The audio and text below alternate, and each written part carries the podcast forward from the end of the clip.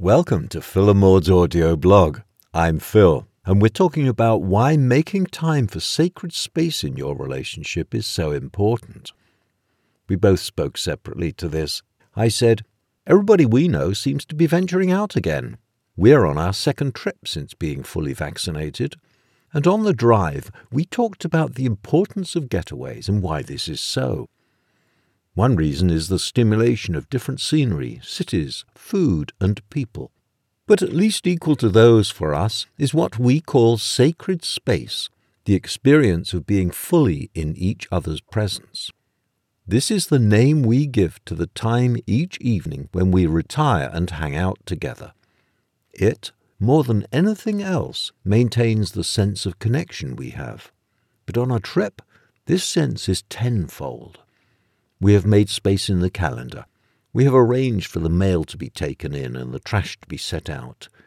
We could be open to the drive, the country, and share our deeper feelings, our cares and fears about the world. One of the mystical aspects of our relationship is the sense of being connected and independent at the same time. We've explored this extensively and know that it comes from the full acceptance of each other Yet it still has a feeling of mystery about it, and a trip away only seems to bring it more into focus. This sense of mystery is why we find the word sacred so appropriate.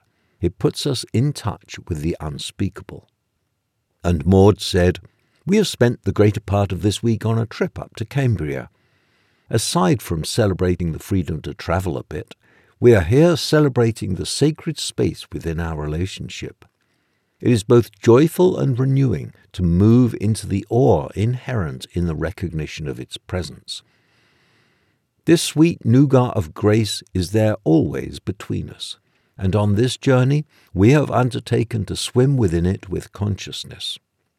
As we were talking about this very center of our relationship, of all deep relationships, we looked up the meaning of sacred some of my favorite definitions are blessed, something treated with great respect, consecrated, revered, spiritual, numinous.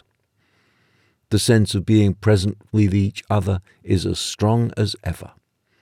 The palpable awareness of our connection is emphasized through stepping out of our daily routines and surroundings, opening up to an unknown adventure, and the quiet peace of just being together.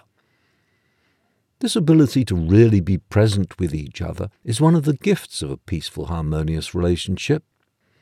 When you are aware that you are on the same side, when you know that you are never going to be attacked or threatened by your partner, you live in a state of relaxation that doesn't mask or cloud the present with projections and fears.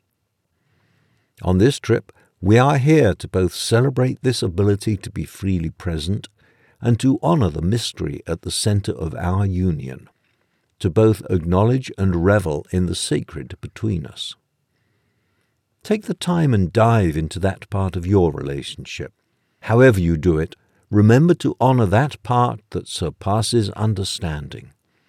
It is the glue that brings you together and fortifies you through the many challenges we all face in growing.